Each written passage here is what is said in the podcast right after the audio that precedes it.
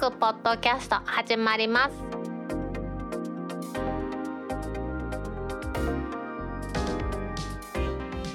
2021年7月9日タックポッドキャスト2第150回目の始まりです。この番組は手のジャップルクラブの大道とコメントのコーナーからはタックメンバーの北尾姫とお届けします。ついに150回を迎えました当番組ですね。タックポッドキャスト2となってから150回そしてその前はですねタックポッドキャストとして約130回ぐらい。そしてスピンオフとして約40回ぐらいやってますので結構ね長いことやってるんですけれども姫と初めて約3年ということでね姫はねコメントのコーナーからまだ登場してくれますんでご期待ください。今日のオープニングで取り上げたいのはスペース X の衛星携帯通信サービススターリンク8月に全世界で利用可能にというシーネットジャパンからの記事を取り上げたいと思います。あの有名なイーロン・マスク氏が率いますこのスペース X 社ですけれども6月の末にモバイル通信の世界的な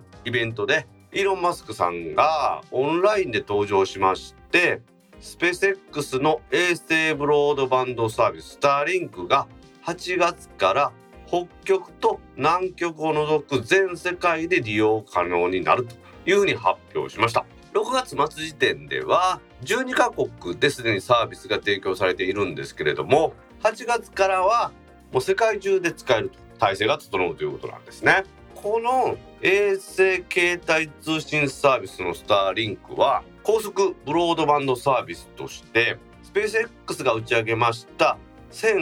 1800機を超える低軌道衛星で構成されているそうです。すでにこのスペース X としてはこのスターリンクになんと100億ドルですね。日本円で1兆円ぐらい投資すると言ってます。でもこれね導入にはちょっと結構ハードルが高いところがあって普通ね日本でやったら光ケーブルを引いてやるって月4 5 0 0円でできますけれどもこのスターリンクは月額99ドル。さらには設備ですね。アンテナ等を含めて5万5千円で購入しなければならない。イーロン・マスクさんはこのサービスっていうのはその都会に住んでる人を相手にするんじゃないんだと。インターネットにアクセスするのが大変な世界人口の3%から5%を相手にしているんだと言ってるんですね。これは先週の携帯電話のお話でちょろっと出ましたけれども砂漠のど真ん中で携帯電話使えよね。じゃあ衛星電話しかないよねって言った話と一緒でスペース X としては有線でのインターネットサービスが難しいという人に対して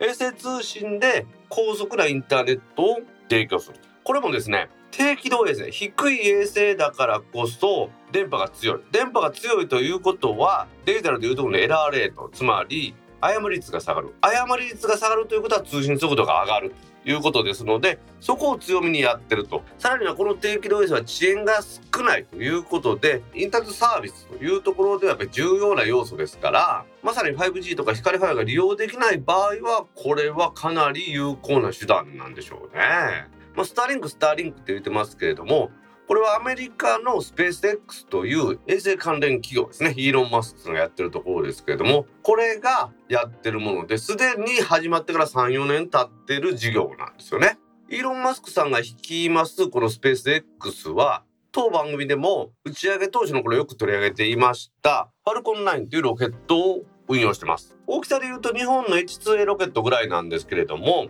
おそらくですね世界でもう一番数を打ち上げられたロケットという風になってると思っていいと思います。初めの頃ねこれ取り上げたのはいろいろと面白いことがあってですね例えば打ち上げたロケットの1段目なんかは帰ってくるんですね地球に。そしてそれが縦にちゃんとロケットエンジンを逆噴射しながら立って帰ってくると。そしてそれをまた再利用するということによってコストを下げると。イーロン・マスクさんとしてはどんどん低コスト化していきたいという風になってるようなんですよね。そしてこの会社としては商業的なものとして国際宇宙ステーション ISS に関する事業もあってクルードラゴンという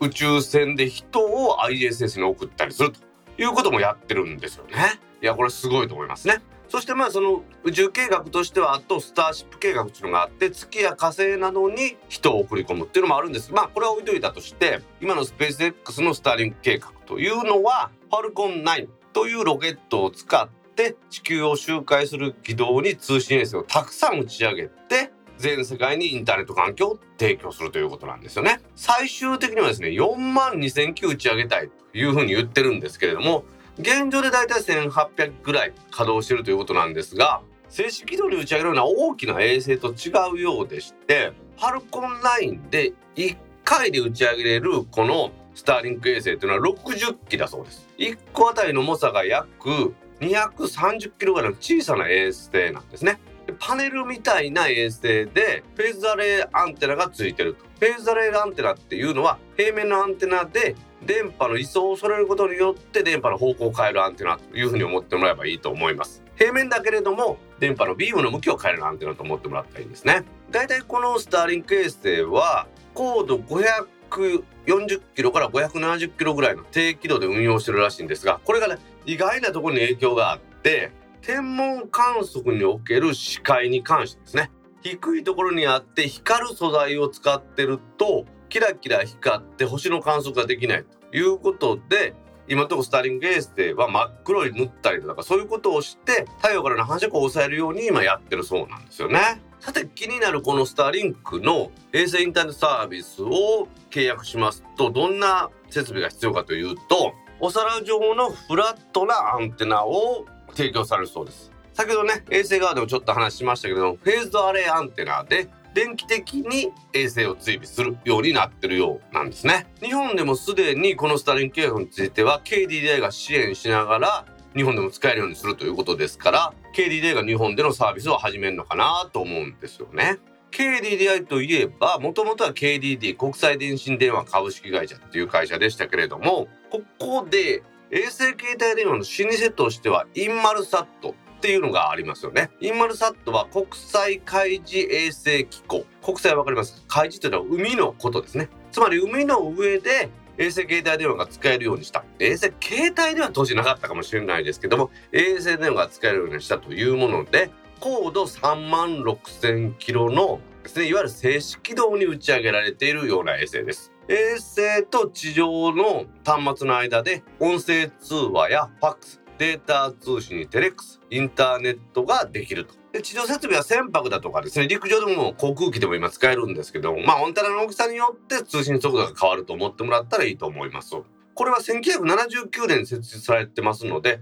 かなり昔の話でもともとは国際機関として海の上で安全な航海をできるようにそのための通信というふうに言われてるんですよね。これものすごくね船舶海運業界に影響を与えていましてもともとは国際航路に従事します船舶っていうのは短波ですね。これによって通信しました。短波は見通しより外に届くんですがそれは電磁層という目に見えない電波を反射する雲みたいなもの。それと地球の地表をポンポンポンポンポンポンと何度も反射することによっていくんですが季節あとは昼夜そういうものによって電波の飛びが変わってきましたので結構不安定だったんですね。それに対してインマルサットは24時間365日どこでも使えるということで例えば船舶がエンジン故障しましたということであれば入港した港の工場に修理を予約したりすることができてものすごく効率的な船舶運用ができるようになったと言われてますね。さらにはタイタニックなんかで有名になったと思うんですけれどもモールスによります SOS ですねトトトツーツーツートトトなんてやってたと思いますがもうそういうのもこのインマルサットのおかげでなくなって非常用一指示無線標識装置通称 EPUB EPUB って言いますけれどもこんなもんが船舶についてましてもしも船舶に事故があった場合ですねどこにいたかっていうのもすぐ分かるようになってるんですよね。このインマルサットは静止軌道ですから高度3万6000キロでえらい遠いところにありますから衛星の方も大きなものになってしまいますし地上局の方もなかなかスピードが出ないというのがありますが低軌道になるとスピードが上がるということなんですね。衛星との見通し距離が10分の1以下になるとその間での電波の通りにくさというのは100分の1ですね地上以下になるということで大型になるアンテナがいらないということですね。すでに低軌道で携帯電話のような端末で通信できるものでイリジウムっていうのがあると思いますね。イリジウムサービスとか言うんですけれどもこれはだいたい高度 700km ぐらいのところに70機ぐらいの衛星を上げてやると。いうサービス。で今でもこれは使われていますよね。やっぱり低軌道衛星だと端末が小さくなるしですね。いろいろとデータ速度もあるしいろいろいいところがあるということなんですね。この衛星携帯電話のサービス紆余曲折あって例えば日本なんかの法律では以前はインマルサットは海の上でしか使えない。っていうのがありましたし普通の携帯電話を海の上で使っちゃダメだっていうのもあったと思うんですが今もそういう書きでもなくなってきてですねまあ、好きなところで飛行機の上でも好きなところで使ってくださいというふうに法律の縛りはなくなってるようなんですよね。でも携帯電話をね飛行機の中で使ったりするとかいうのはそれはあれですよ別の意味でダメって言われてますね。飛行機の景気に影響が与えるからというふうに言われてますが、まあ、そういうことじゃなくって飛行機の中で実際にですよ衛星通信を使ってインターネットを Wi-Fi でできるようにしてるとかっていうサービスもありますからね。まあ、この辺はたくさんの衛星を打ち上げれば打ち上げるほど低軌道で地球に近いところでそして大きなアンテナでパワーを強ければやるほどスピードが出ると思いますんでねこの辺の競争というのは激しくなってくるのかなと思いますよね。イーロン・マスクさんが率いますこのスターリンクによります世界中での衛星を使った高速インターネットサービスこれからねますます需要が増えてくるのかなと思いますそれではタップポッドキャスト2第150回始まります。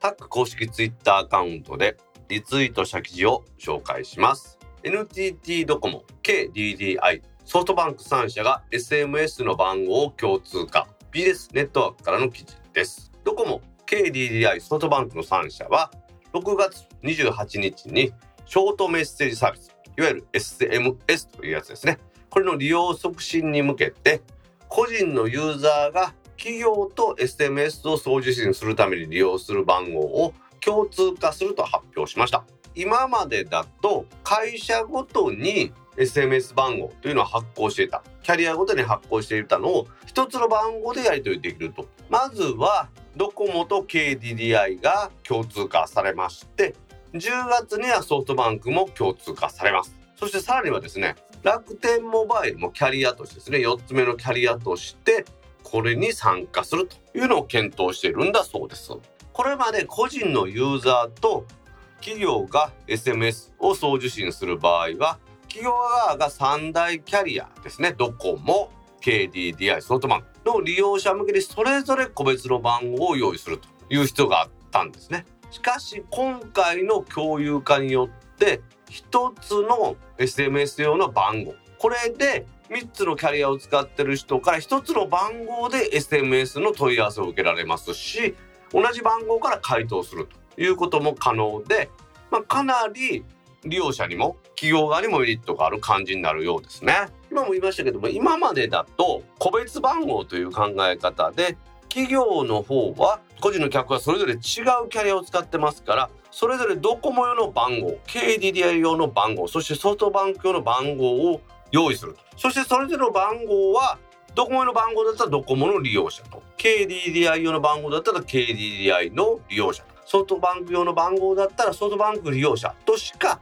SMS のやり取りができなかったこれが一つの番号でできれば利用者個人としては企業の番号を認識しやすくなりますのでキャリアを乗り換えたとしても使えるようになるということなんでしょうね。実際 SMS をやり取りする場面っていうのは大道であれば2段階認証のコード層とかそういうので利用してると思うんですよね。最近 SMS による詐欺とかそんなんが多いもんですから私は2段階認証を得るために SMS でコードを送ってきた番号なんかは登録してどこどこの会社から来たよっってメッセージが来たよって分かるようにするようにしてるんですね。そういうことをしてる人も多いと思いますので、その際にどこのキャリア向けも同じ番号であれば、なかなかこれはセキュリティも高くなるのかなっていう気はするんですよね。多分どこも KDDI ソフトバンクという三大キャリアとしても、その企業に共通化するにあたっては番号の発行の手数料を取ったりだとかあとは運用の手数料を取ったりするんだろうなというふうに思ってるんですよね。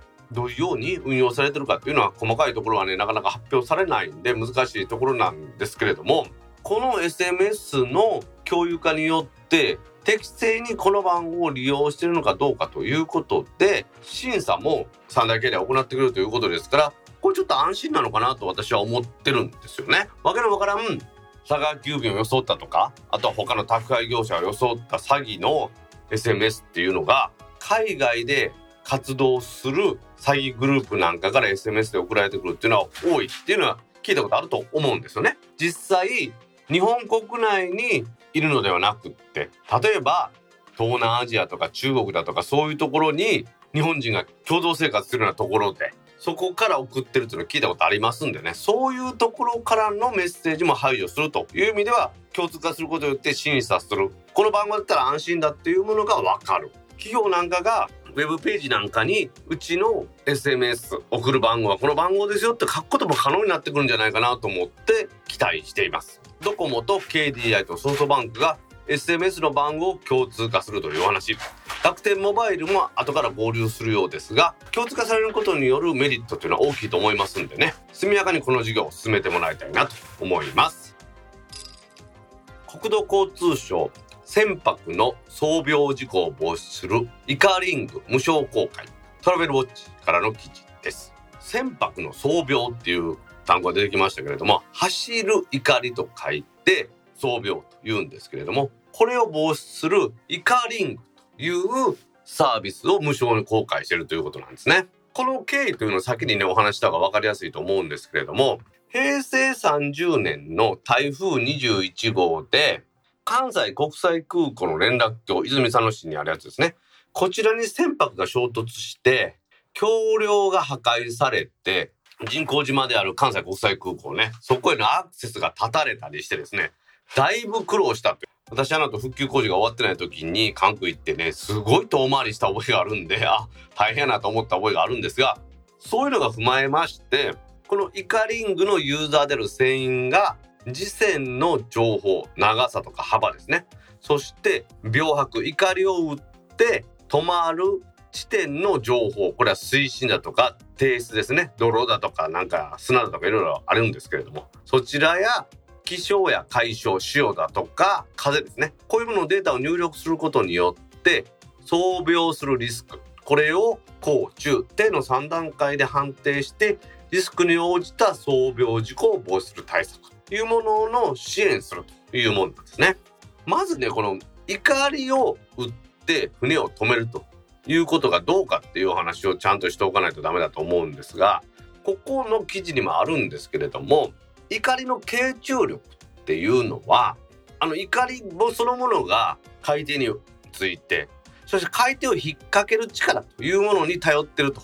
思ってる方多いと思うんですがもちろんそれもあるんですよもちろんそれもあるんですけれどもあの怒りを釣っている鎖これ秒差っていうんですけれどもこの秒差の張力とかいうのも関わってくるんですね。なのでこの秒差怒り自体が重いですからこれをたくさん長く出せば秒差の長さの重量とかっていうんですけどたくさん長く出せば怒りそのものの重さもあるし秒差の重さもあって傾注力というのが分かりやすくなってくるんですよね。これはちょっとね海運業界の人に怒られるかもしれないんですけどもともと船乗りっていう人たちは長い経験だとかを積んだ人が一等航海士船長になることによってこの時期のここの海はどういう風が吹きやすいどういうふうに潮が流れやすいなのでここに怒りを打てば、まあ、遭病するっていうことがないあるは別としてしたとしても例えば他に影響を与えないとかそういう経験があったんですけれどももうそういう時代じゃないっていうことなんですよね。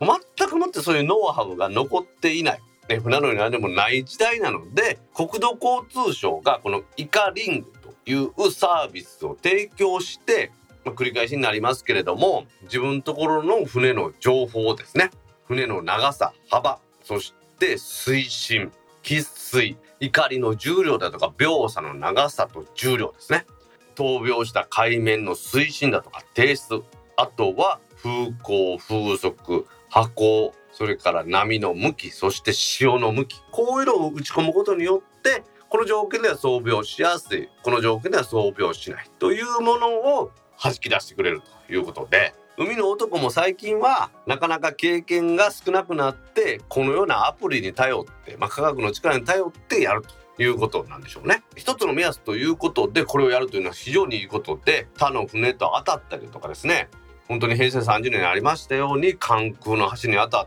て関西国際空港という交通の要ですね。こちらに対して影響を与えるということを防ぐという意味では必要なものなのかなと思いますよね。あとこのイカリングですね。実はイカリングイカリングって言ってますが漢字の表記で怒りにアルファベットの ING ですね。インディアノベンバーゴルフっていう風に書くんです。であの海のイカさんですね。青いイカなんです。そこに怒りのマークが書いてあってイカリングくんっていうマスコットキャラクターがとっても可愛くてわしこれ気に入ってこの番組を取り上げました、まあ、いつもこの番組では申し上げてますけれども通信 IT というものの基本は輸送なんですよね。船舶によります輸送というものが通信の基本ですから。その通信の基本である船舶の安全航行というのは非常に大事なことだと思いますんでね。このイカリングによります装病のリスクを測るというサービス。これからね装病事故を防止するために活躍してくれたらいいなと思います。券売機にタッチレスパネル試験導入。画面に触れずに操作可能。JR 新大阪駅。ドリモニュースからの記事です。JR 西日本は4月2日の金曜日に新大阪駅の緑の窓口にタッチレスパネルを導入した緑の券売機というものを置いたよということを発表しました。これはあくまでも実証実験なんですけれども新型コロナウイルスの感染拡大対策の取り組みの一環として2ヶ月間の試験を行うということだそうです。これこのタッチパネルに数センチ離れていっても指を認識すると。券売機の画面に触れなくて済むので、まあ、接触が避けられるということなんですよね。ディスプレイ部の周りにタッチレスパネルというものを取り付けて指の動きを見るということですので指が本当に触らなくてもこれできるんだったらいいなと思いますよね。今この辺に関しては様々な技術が導入されていて例えばタッチパネル自体が浮き出て見るようになっていてそこを本当に触らなくてもピッピッピッとできるやつっていうのもあると思うんですがこのお話は今年の3月に日本航空 JAL が羽田空港のチェックイン機につけましたという話をこの番組もしたと思うんですね。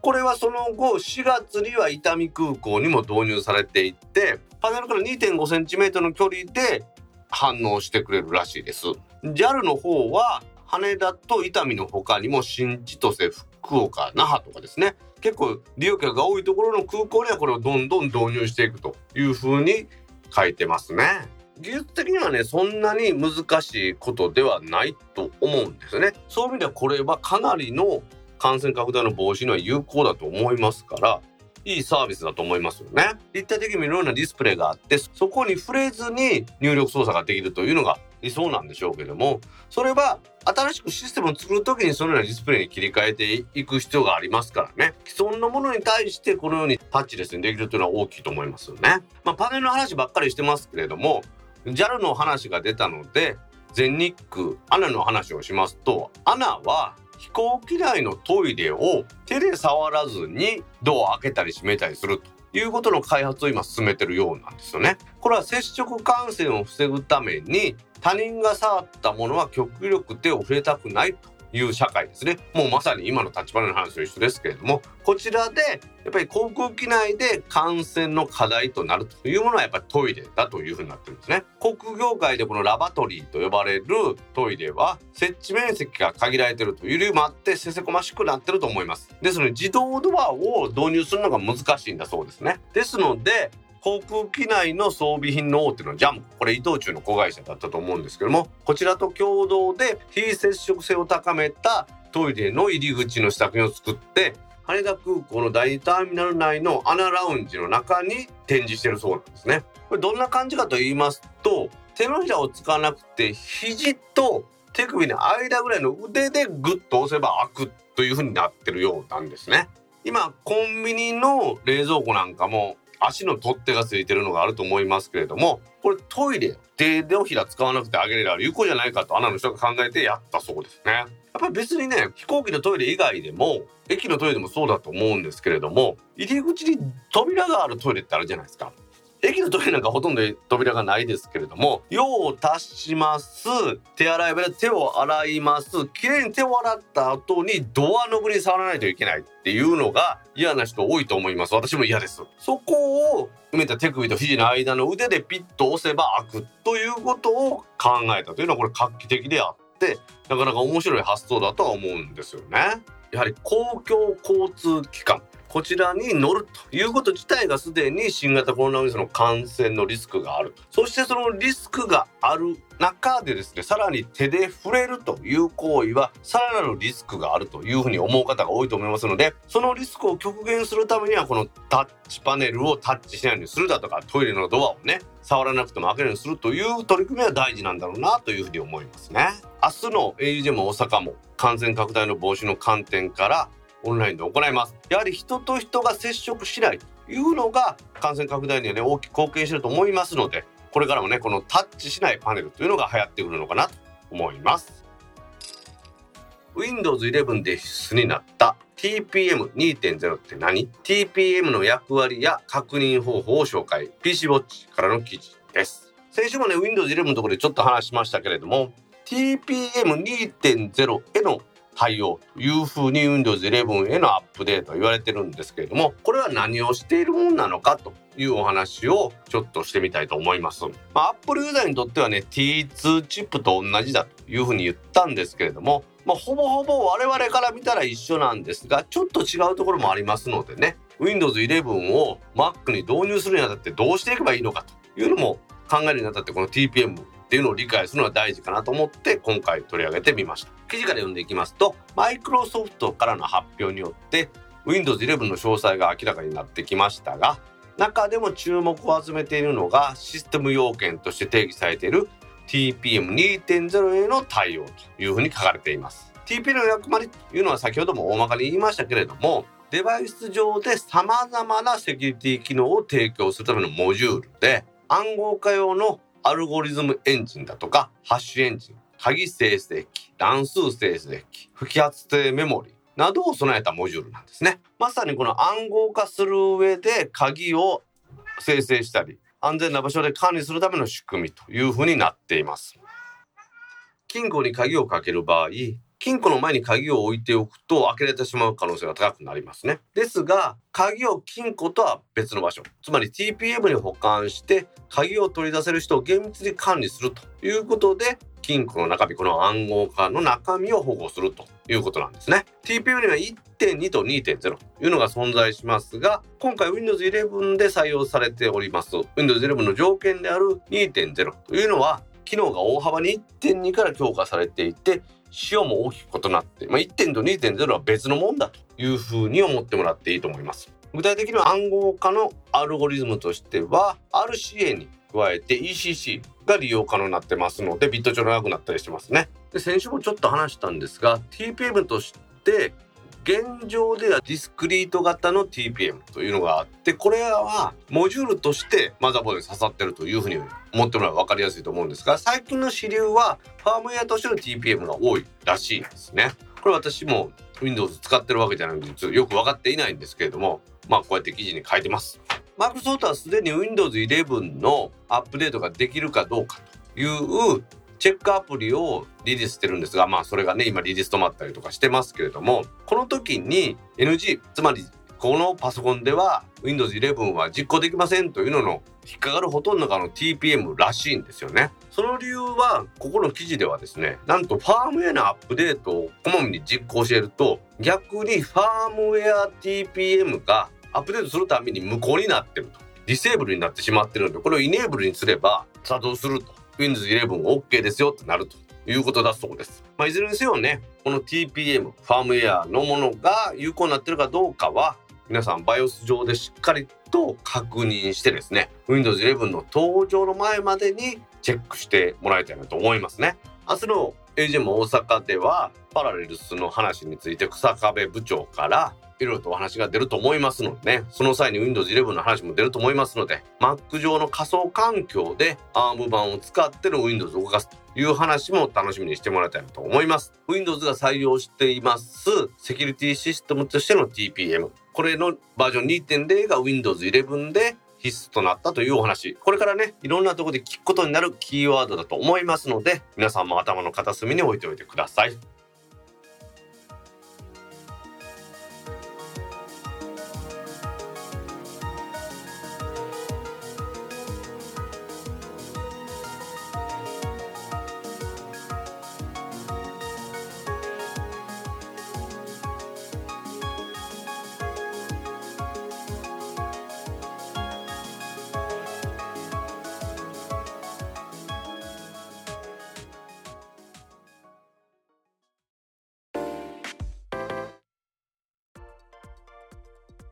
ポッドキャストにいただいたコメントを読んでいくコーナーです。このコーナーからはタックメンバーの北尾姫とお届けします皆さんコメントありがとうございます。はい今週もたくさんのコメントありがとうございますまずはじめにディスコードサーバーにいただいたコメントを紹介します。はいお願いします毎週金曜日の通勤の往復でタックポッドキャストを聞くのを楽しみにしております。今週も149回を姫が登場付近から帰路で聞いています。梅雨でグレー色に染まる車窓からの風景も楽しい時間として過ごせます。そして姫の関西弁は本当に艶っぽく大道さんとの会話のキャッチボールに花を添えていますね。これからも変わらぬ楽しいポッドキャストを続けてください。菅さんから7月2日にコメントいただきました。はい菅さんコメントありがとうございますありがとうございます。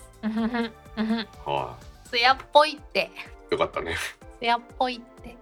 よかったね艶 っぽいって。ハマれで言うて申し訳ないけどよかったねうん、ちょっと今一生懸命艶っぽい声を出そうと努力したけど 艶っぽくなってた。まあまあ普段別に普通に喋って君は全然可愛いと思いますよありがとうございます菅さん。えーいやわしにわしにで言うよ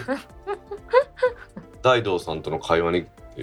最後まで読んでくれる？花を添えていますねまでが大事やからね。勝手に途中で切ったらあかんで。花を添えていますね。しかしまあね梅雨でね今ちょっと蒸し暑いですもんね毎日ね。暑いよね。もうなんか会社出た瞬間にうわっうわってくるよね。ベッタベタやね。すごいよね。そうやね。去年の梅雨もまあ確かにそれは多少はあれやったけど今年はなんかベタベタの日が長いよね。もうね顔触るの怖いもん。えなんで？ぬるってするから。わし頭皮がぬるっとするで。ぬるっと範囲広いな。ぬるっと範囲広いですよ。そうよね。毛穴から出てくるもんね。何が？油。油で思い出したけどさうん。うなぎのかば焼き美味しいよね。うん蒸してから焼いてほしいよね。あー関東風のやつね。はい。そんなうなぎってさ昔高くなかったのに今めっちゃ高いやん。え昔からうなぎは高級品やで。特上マムシ4800円とかやで。うん。うなぎはランチと決めておる。私あの昔はほらうなぎもとさかば焼きで日本酒飲んでちょろっとご飯とかやったけど今昼飲みしたらさ1万円ぐらいいくもんね。何円はちょっといいとこ行き過ぎじゃない？ああなんかすいません。でも昔ってさうなぎの美味しさわからんかったやん。昔のう。なぎの値段をそもそも知らんのかもしれん。まあ今はねなかなか貴重になってしまったんですけどまあ私大好きですけどうなぎもおっさんも脂が乗ってる方がいいっちゅうことで。あそれが言いたかったん？あはい。塚さんコメントありがとうございました。ありがとうございました。続きまして第149回拝聴。マスプロアンテナに反応してしまうのは年齢ということで勘弁していただきたいです。来週はいよいよ150回ですね。楽しみです。大道さんの優しくっていうのは怖いですね。ひろふわさんから7月2日にコメントいただきました。はい。ひろはさんコメントありがとうございます。ありがとうございます。見えすぎちゃって困るってやつですね。マスプロアンテナ。うーん。マスプロアンテナ DX アンテナ。あともう一個何やったっけ？日本アンテナかねテレビのアンテナは3つの大きな会社がありますけど多分マスプロが最大手なんですよね。でもまあテレビのアンテナもね最近マンションとか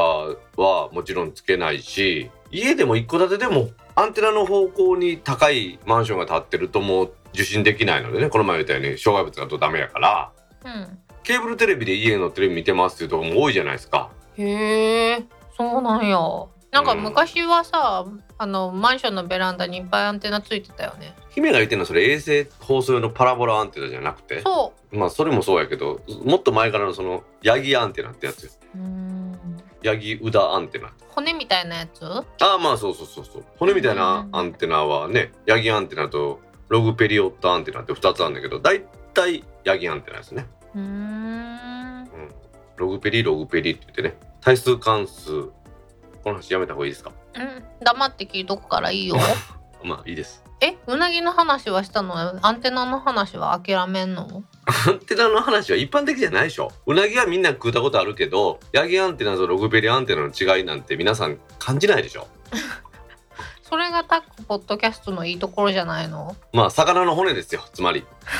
はしょるなはしょるな。それ私が一回言ったやつや。まあ魚の骨といえば魚井先生ですよああそうだ。そして？明日はいよいよエイジも大阪ですね。まあエンディングでその話をゆっくりとしましょう、はい。はい。今週もね菅さんとひろはさんからディスコードサーバーにコメントいただきました。皆さんもね今週も Seesaa にまたディスコードサーバーへの招待の URL 貼っときますんでね。ぜひ入ってください。お待ちしてます。ひろはさんコメントありがとうございました。ありがとうございました。続きましてツイッターでハッシュタグタックキャストとタック宛てにツイートいただいた中から一部を紹介します。はいお願いします。楽しくお聞きしています。Mac も iPhone も安定して使えていますのでちょこっと深掘りの話題が楽しみです。iPad Pro 11インチでメールとワードでコピペで使うことが多いので画面が狭い12インチかいやいや Air iPad mini M1 出たらどうしましょう。次回も楽しみにしています。多摩上町さんから6月28日10時11分にツイートいただきました。はい。たま上町さんコメントありがとうございます。ありがとうございます。まあ、iPad Pro 11インチね十分大きいと思いますけれどもスプリットビューって言ってね2つのアプリを iPad 上で立ち上げるとやっぱりちょっと小さいかなっていうところは確かにあるんですよね、あ。ー、うん。でも iPhone に比べたらまあ、ずっとマシですそらうん。12.9インチの方はね柴さんが言ってたように重くて持ち歩けないので結局 iPad じゃないよって話になるんでですね。なるほど。なので難しいところではありますわな。しかもカバンにインできないよね。うんできません。姫は iPad 持ってるのに普通の大きさ。うん。あれはやっぱりバッグで入らん？私はそもそも iPad を外で使う需要がないからだと思うけどねうんそっか。老眼には優しいですけど優しすぎるわよね。老眼には優しいけど腕には優しくないよね。そうそうそうそうそう。いろんなことを犠牲にしてますわなあれはね。そうね。そういう意味ではこのね書かれてますように iPad mini がちょうどいい大きさで私もずっと愛用してます。うんうんうんうん。最近は Amazon Echo の8インチ。これがちょうどいい大きさで iPad mini と同じ大きさぐらいなんでよく使ってますけどこの大きさを家の中で使うのがちょうどいいかなと私は思ってますね。うーん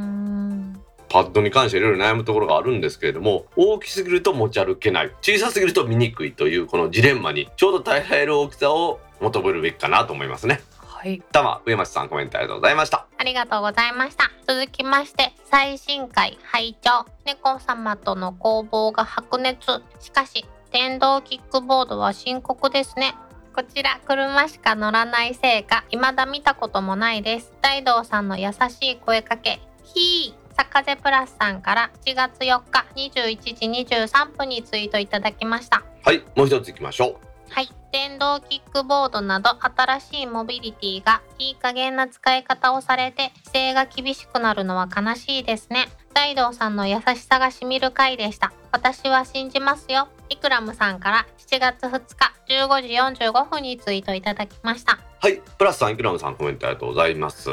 ありがとうございます。先週は猫ちゃんにずーっと邪魔されてたんですね先週はっていうか、基本的に邪魔されるよね。いや今週は今のところあんまり邪魔されてないですよえ、今にゃー言うとったやん。ニャーはまあニャーぐらいは言うでしょう部屋で今週はですね三男を除いて追い出したったんですよこのリビングから入れてほしいって言うてくるやん。イクラムさん騙されたらダメですよ。優しさがしみるかいって。信じるか信じないかはあなた次第って先週言ったじゃないですか優しさがしみるかいってだいだいぶ飛躍したよね。優しさ染みてるでしょ私優しさ染み出してると思いますよ常にうん。でも優しい言い方はしてないよね、多分ね。いやめちゃめちゃ優しいがな もうだって大体想像つくもん。下から上に見上げる感じで喋るやろこう 下から上に見上げる感じではなくて下から上に見上げるです電動キックボードはでもね本当にまあむちゃくちゃであることは間違いないですねうんでもまあまあ先週もちょっと話したように大阪府警はやっと取り締まる気になりましたんでうん中学生の2人乗るよりずっと危ないですよこっちの方がうんそうねそういう意味でやっぱりこういうのは排除するようにちゃんと町の私みたいな一市民も警察に協力するということが大事だと思いますそっか協力か。なるほど。逆に言うとマナーの悪いものを基準にするんじゃなくってそういう先進的な乗り物をみんなで共有して安全にやっていくっていう取り組みも大事だと思いますので私はそちらの方をみんなで推進できたらなと思いますね。はい。いやいいこと言ったよ。常にいいこと言ってるんですけど姫がそれを感じ取ってくれてないだけで。怖いね怖いね。えなんでなんでなんで？踏みつけるもんね。踏みつけて上に上がるもんね 私でも意外と建設的な意見言うてるでしょ常にえ意外とっていうか常に建設的やから嫌やねん 嫌じゃないよ正論すぎてイラッとすることが多いね なんか褒めてるというふうに受け止めましたんでありがとうございます。もうちょっとで宿題やろうと思ってたのにってやつやあなるほどな。わかるわ。言うてることは。まあそういうことで皆さん信じるか信じないかはあなた次第です。そんなまとめなんやというわけでプラスさん、イクラムさんコメントありがとうございました。ありがとうございました。続きましてキャッシュレス決済がここまで。早くもっともっと広まるといいですね。なかなかツイートできませんがいつも勉強になってます。なおさんから7月3日11時6分にツイートいただきました。はい、もう一つ行きましょう。はい、警察手数料窓口での支払い方法にキャッシュレス決済を導入したのは素晴らしいですね。警視庁だけではなく他の県警にもこの動きが広がってほしいです。免許の更新の時などわざわざ別の建物に飲酒を買いに行ってまた戻ってきてとてもめんどくさいです。ひまちゃんから7月3日14時22分にツイートいただきました。はい、なおさん、ひまちゃんコメントありがとうございます。ありがとうございます。なおさんはポッドキャスターでね、ぶっ飛び兄弟とかですね、あとはうちの子日記とか、はい、グリーンさんのまあ奥様です。へー。ひまちゃんは言わずと知れました電気屋ウォーカー、山小キャスト、そしてタッグメンバーのポッドキャスターです。はい。というわけでこのこの2つのツイートをサンプルとしてポッドキャスターは手数料を現金で払うのは面倒くさいと思ってるということです。サンプル数 2? サンプル数2です。ほうほでももう警視庁がいろんな手数料をキャッシュレスにしたっていう話なんですけどう。うん。これ素晴らしいと思いますよね私は。うんうんうんうん。なおさんからはまあもっと広まるといいですねということでねいつも勉強になってますっていうまあお恥ずかしい限りなんですけど、うんうん。まあ、これからも皆さんの役に立つ番組で続けていきたいと思ってますんでねあとはひまちゃんのこのね他の県警っていうのねこれはね関東の人は県警って言いますけど大阪とか京都は府警なんですね。ええやないか。だいたい伝わるやないか。そうでもその大阪はもうねその少子っていうんですか印紙っていうんですかそのうん大阪風の手数料払ってその正面に貼る切手みたいなのあるじゃないですかうん。あれがなくなって久しいのでもう大阪の方が進んでるんだなっていうのがよくわかりましたああ。確かに。いやでも私そんな届け出をすることがないからあれなのかもしれないけど確かにいいしって超めんどくさいの。まあ印紙は国で少子は都道府県なんですけどパスポートとかって昔都道府県自分でやってたじゃないですか。うん。発行手数料に8,000円の少子を貼ってくださいって貼って出さんかった？そういえば。はったあなのでこのキャッシュレスの動きがどんどん進んでますけどうん今税金とかね手数料とかこういうのがキャッシュレス進んでくるっていうのは私はこの時代の流れでありがたいなと思いますよね。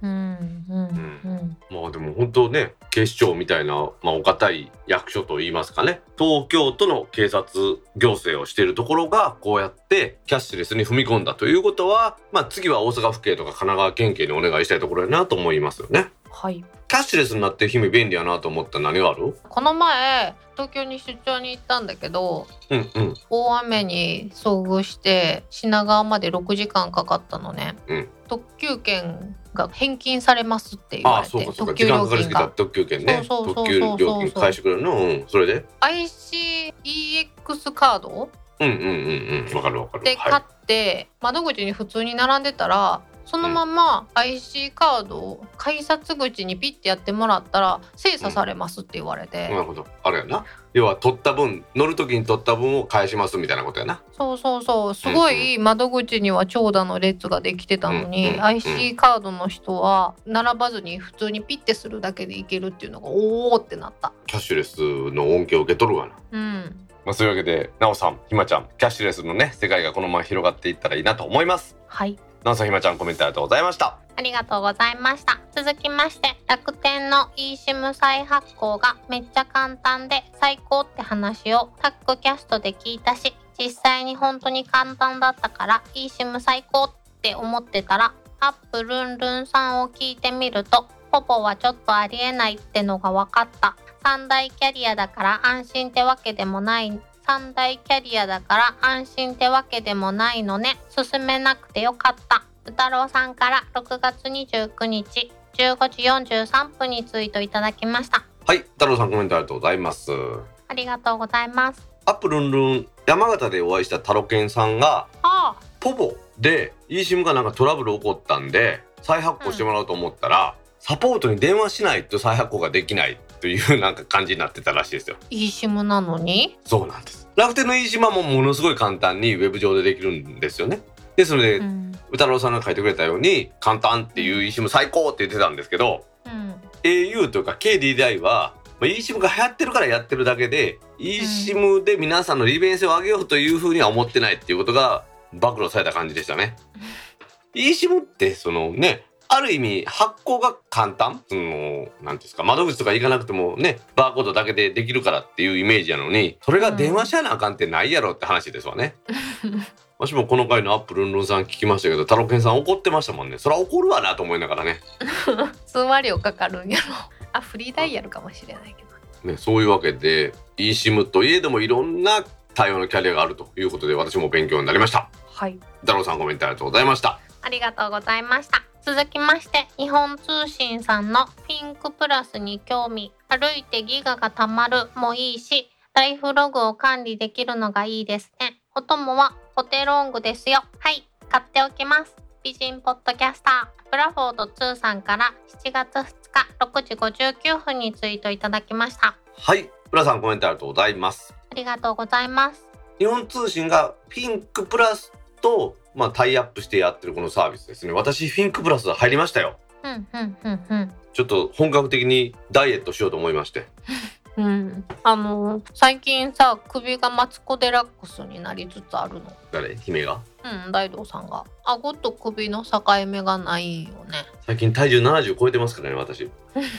人のことディスっときながら私も体重更新中やねん。ほんま。姫もピンクプラスに入って一緒に痩せよう歩いたからって痩せないんだよ。え ちょっと待って。ごめん。なんか逆ギレされても困るんですけど。だって私1日1万歩ぐらい歩いてるもん。あはい。じゃあなんで痩せないんですか？老化だよね。あ代謝が落ちるってこと？うん。あ代謝はどうしても落ちるわな。でも食欲は変わらんやん。まあそれ言えとるわなだってさ体は追いついていかないのにさ気持ちはずっと変われへんねんで、もう私でも極端にさ体重増えたのはやっぱりその足を怪我してランニングできなくなってからですわな。うん確かに。まあですのでちょっとね足の調子も良くなってきたんでまた走ろうと思ってますんで。えー、この暑いのに？でさ暑いとか寒いとか関係ないんですよ走るのに。うん確かに歩いてギガたまるっていいよね。うん。480円のうんそのオプション契約が必要なんですけどうんピンクプラスに加入できるので、まあ、ピンクプラス分がタダになるみたいなもんですからうんだからいいのかなと思いますよね。確かにまあ、そういうわけでお供のポテロングを買ってブラさん明日をお待ちください。時々日本食いやで パリパリパリパリ言いながらね。はいというわけでブラさんコメントありがとうございました。ありがとうございました続きましてニュース8本になって2時間番組になっても私は嬉しいですみどりんさんから7月2日8時38分にツイートいただきましたはい、みどりさんコメントありがとうございます。ありがとうございますあのね、ニュース4本、オープニングとエンディングで言うとニュース6本じゃないですか。これもね、簡単に集まるシュートですよ。うんう絞り出して絞り出してでないと集まらない週があるのでこのムラをなくしてもらいたいですね私は 最近でもぼやきなくなったよね。今週ほんまにニュースないねんで。うん。もうなんかこう視点を変えて興味がないとまで言わないですけどうちの番組としては何ていうんですかね一般的なニュースをやりたいわけじゃないんですよ。うん。だけどまあまあ面白そうやなって思うニュースも取り上げるようにしてるので困っうんてはないですけど8本は無理ですね1週間に。まあほんまにゴールデンウィークとかですよ。お正月なんかもニュースなくていつも困ってるやんか。そうね。死にかけとるやん。それは世の中が動いてないねんからニュースはないわなって話ですわな。ねそうよね。プレスリリースとかないわけやから。うんゴシップとかならあるけど。待って待って。うちの番組でゴシップ取り上げるんか。いやいやいや普通の一般企業お休みやけど何個人でやってるさ YouTuber とか何？個人でやってるニュースサイトとかさは常に更新し続けてるわけやしなって思っててんけど、大元のニュースがそもそもないもんね。その通りです。その通りです。なので勘弁してください。でうちの番組で柴さんを読んでなんか対談してる時はニュースがない時だと思ってください。あなるほど。気づかんかった。最近エンディングが小難しいのじゃなくなったなっていうのはあかんわって思ったからかなと思って。いやそういうことではないです。小難しい話を拾わなくても、まあうん。姫と楽しくお話しできるニュースがあるっていうことですよ。優しくなったね。いや優しくはないと思いますよ。番組運営に関して私鬼ですから。もうしっかりと皆さんに役立つ情報を届けようと思ってますからはいというわけでみのりんさんニュース8本にはなりませんですって。みのりさんコメントありがとうございましたありがとうございました。続きまして、来たこれ、Windows のことは、ウッドストリームのデジタル生活の木澤さんに聞け。斉藤さんから7月3日17時16分にツイートいただきました。はい斉藤さんコメントありがとうございますありがとうございます。あのまあ今日のニュースでもちょっと取り上げたんですけど、Windows のことは木澤さんに聞いてください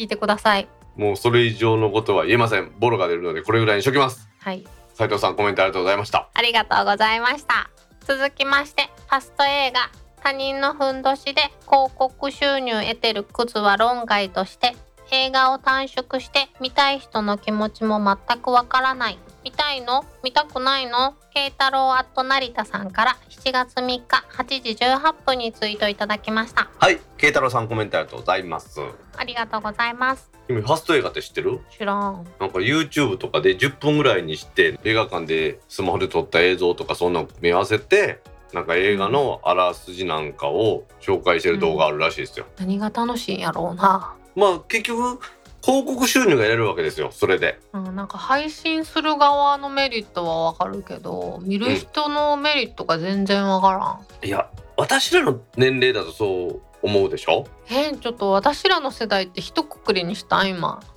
しましたよ。心外だな でもまあ多分ですけど35以上ぐらいの人は映画館に映画見に行くじゃないですか。えー、18歳やからわからんな 18歳のバージンやな。もう余計めんどくさくすんのやめて わかりました。めんどくさいこと言い出したのそっちやろうが。いやいやまあそれは置いといたとしてまあなのでそういうので満足できる世代の人がおるっていうことだと思うんですよ。はあもう価値観さえも違うっていうことね映画というその文化に慣れ親しんでいないという言い方が正しいのかなと私は思うんですよね。はあ TikTok ってことでしょ？だからそういう世代なんだろうなとは思うんですよね。動画世代だよね。まあその著作権に関するうん。まあ、著作権というよりは知的財産に関する意識が薄いというかねそれを保護する意識がまあなんていうのかないと言っていい世代なんでしょうね。うん。まあ、慶太郎さんが見たいの見たくないのって言われてますけど私は見たいとはあんまり思わないですね。うん。最近映画見た？見てないねわしもね映画はここ2年ぐらい見てないな。もう最後のに見たの覚えてないもん。見た映画館を覚えてる。あそんなに楽しくなかったってことね。いやうちの家の近所にほら映画館いっぱいいたら言い方おかしいかもしれんけどナンバーパークスも歩いて10分かからんぐらいやんか。うん。であの丸井の上のところにある東宝シネマもまあそこも歩いて10分かからんぐらいやんか。うん。なのでめっちゃ映画見に行ってたんよ。へえ会員とかなっとったらちょっと安く見れるしさ。うんうんうん。だから見たくないというかその何？見見たい見たくないで言うたら見たいけどそんなに興味なかったもまあ見に行こうか思って見に行ってたよね。うん。なので何見たか覚えてないよね。どんなジャンル見るん？何でも見ます。日活ポルノ？それを言うなら日活ロマンポルノな。あるやんなんかさあの何？新世界の辺に手書あきの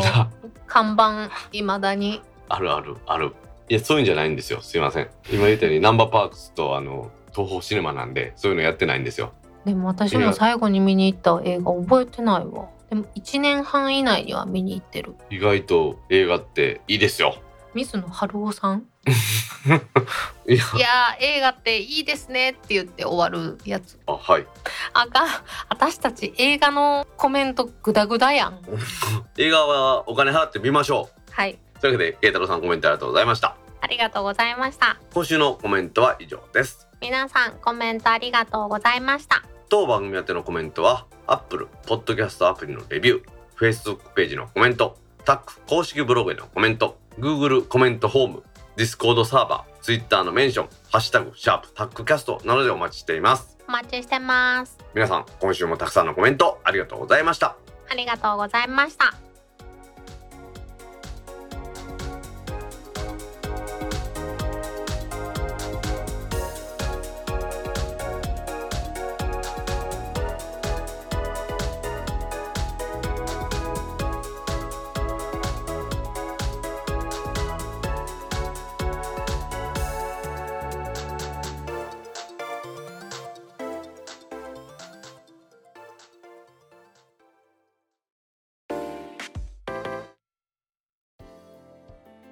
タックポッドキャスト2第150回もエンディングを迎えました150回。150回を迎えましたいつも皆さんありがとうございます。ありがとうございます明日はいよいよエイジュも大阪ジュライ2021でございますイエイ。オンラインのエイジュも大阪もう2020年の6月10月2021年の2月そして今回7月と4回目を迎えましたはい。だいぶねオンラインでのノウハウも私溜まってきましたようんうんうんうん。このままオンラインイベントにしていいんでしょうか？やだ。そうなんですよなのでねまたあのスタッフのリハビリも兼ねてですね次こそはオンラインではないイベントにしたいと思うんですけどもなんかオンラインじゃないリアルのイベントの開催の仕方はし忘れましたよ代表としてへえ。もうてつさんの出番がさ。うんどこで次はねできるのかなと思いながらリアルで考えてるんですけど、うん。まあ、いきなりほら元々の人数？100人以上入れるっていうわけにいかんでしょ、うん。そうなるとまあ100人入れようと思ったら大きい会場、まあ、中之島の中央公会堂ぐらい借りながらじゃんやったー。そんな金あるかな？それはちょっと金庫番と相談してもらえますか？まあ大きいところでやりたいなそういやわしあのインテックス大阪のさ大阪市のコロナワクチンの大規模接種会場行ってきたんですけど。インテックス大阪も広いからいいよねまあちょっとでも不便かうん。そして高い。あんな僻地にあるのに高い。そういう意味ではうちはね大井先生も追ってくれるし格安で借りれますからそっちの方がそれは得やわねはい。まあじゃあ明日の AGM 大阪もう少し詳しくご紹介してもいいですか？お願いします。AUGM 大阪実行委員会は4月の10日土曜日に AGM 大阪ジュライ2021を開催しますはい。2021年今年2回目の開催ですけれども今回のメインは6月に発表されましたアップルのワールドワイドデベロッパーカンファレンス21を中心にですね大井先生にお話してもらうというのがメインのイベントでそしてもちろんたくさんのベンダーさんから新製品の紹介もしていただきますはい。まあ先ほども言いましたように今回も新型コロナウイルス感染拡大を防止する観点からオンラインで開催させていただきますなんかオンラインだとさ皆さんのマスクない顔が見れるんで安心よね、確かに。やっぱり面と向かって会うと今はねマスクありの人しかいないですから、うん。まあ、そういう意味ではねマスクなしでみんなで顔を見れるっていうのはある意味ありがたいのかなと思いますよねいいところもあるんやね。デメリットの方が大きいですけどねはい。一時に関してもう一度申し上げますと4月10日土曜日の13時からエイジも大阪 YouTube チャンネルによりますライブ配信をします。まあこの URL はまたシーサーブログにも貼っときますし augm 大阪という形で引いてもらえればうちのウェブサイトが出てきましてそこにも YouTube ライブへのリンクありますので、ね、ぜひそこからご覧いただきたいと思います。はい。先週先々週と機材リハーサルリハーサルやりましてバッチリうまいこと言ってますんでねさすがですねまあまあまあまあそこはね詰めていかんとね皆さんに迷惑かけますから第1回目の時はね今の登壇者の名前切り替わってなかったりとかしてたもんね。あれはずっとやけどね未だに。だって忘れるんやもん切り替えんの。一人でやってるから。みんなと話しちゃなあかんし酒も飲まなあかんしテロップも切り替えなあかんねんで。できるわけないやん。ね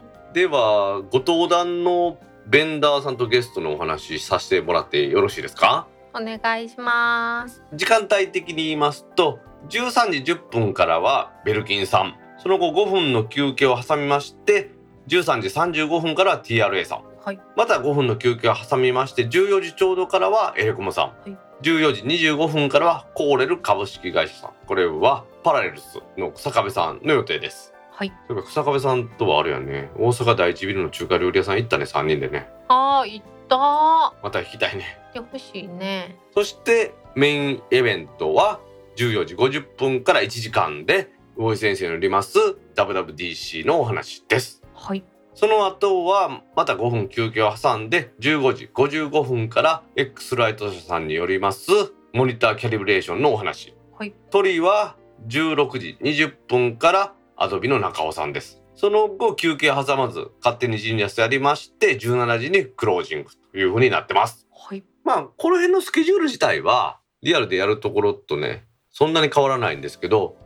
オンラインならではのところはですね一つのベンダーさんが話した後に5分の休憩を設けて切り替えるということをやってます。うん。これはリアルイベントだと20分のご登壇時間を3つつなげて1時間やってそしてその後休憩っていうのをやってるんですよね。直接触りたいよね。直接見たいよね。まあそこは難しいところなんでね。またその機会をできたらいいなと思ってまあ次の会場も抑えてですね全て準備が整ったらまた皆さんにご挨拶したいと思いますね。はい皆さんの健康第一ですね次は私リアルでやりたいのですわ。なんでかというと次は iPhone 発売後のイベントじゃないですか。うんそうなると iPhone のケースとかそういうのを安くとかですよ。こんな新しいのっていうのを皆さんに手に取ってやってもらうということではやっぱりリアルが大事かなと思ってね考えてるんですよね。そうね。いや、うん。新商品出ましたとかって言われてもさうん。その場で見れないじゃん。あそこだとさベンダーさんがいてその人たちから直接お説明を受けながら見れるわけだよね。うんうん。家電量販店に行くのとはわけが違うわけだよ。まあそうね。そういうののね。よく知ってる方とお話しいただけますしまあ言ったら時々開発者の方は本当に来てくれてますからね。うんなのでやっぱりリアルのイベントの大切さということをかみしめながら今回のオンラインもまた進めていきたいと思います。はいそういうわけで明日の13時から皆さんお会いしましょう。コテロンゴを片手にはい私も買っていきます。まあそういうわけで皆さんエイジモースがお楽しみにはいそして次回151回からは新しい BGM でお送りします。イエイイエイはい。今回もトルキスさんに新しい曲を作っていただきまして、トルキスさんのサイトで発売されてから皆さん見てもらいたいんですけれども、うちの番組で、まあ、皆さんのお耳には本邦初公開ですのでね、次回のタックポッドキャスト第151回を楽しみにしてください。ねえ。まあ、私はね、もうすでに曲は聴かせてもらってますし、姫にももう聴けるようにはしてるんですけれども、ちょっとね、口ではどういう曲かっていうのは言いにくいので、来週のオープニングをお楽しみに。雑雑ではないと思いますよ。口でこんな感じの音楽やっててわかります？なので、百聞は一見にしかずということで、来週のオープニングをお楽しみにしてください。はいまあ今週もね、盛りだくさんの内容でお届けしましたけれども、皆さん暑い日が続きますのでね、本当にご自愛ください。私も明日のエイジェも大阪、家のクーラーガンガンにかけて雑音が入ってても許してくださいね。あとニャーニャーもねにゃーにゃーは私の意思とは関係ないところで動いてますので、それこそ勘弁してください。うんそれではタックポッドキャスト2第150回を終了します。はーい次回のタックポッドキャスト2第151回は来週7月16日の金曜日に配信する予定です。はいでは皆さん来週も聞いてくださいね。バイニャー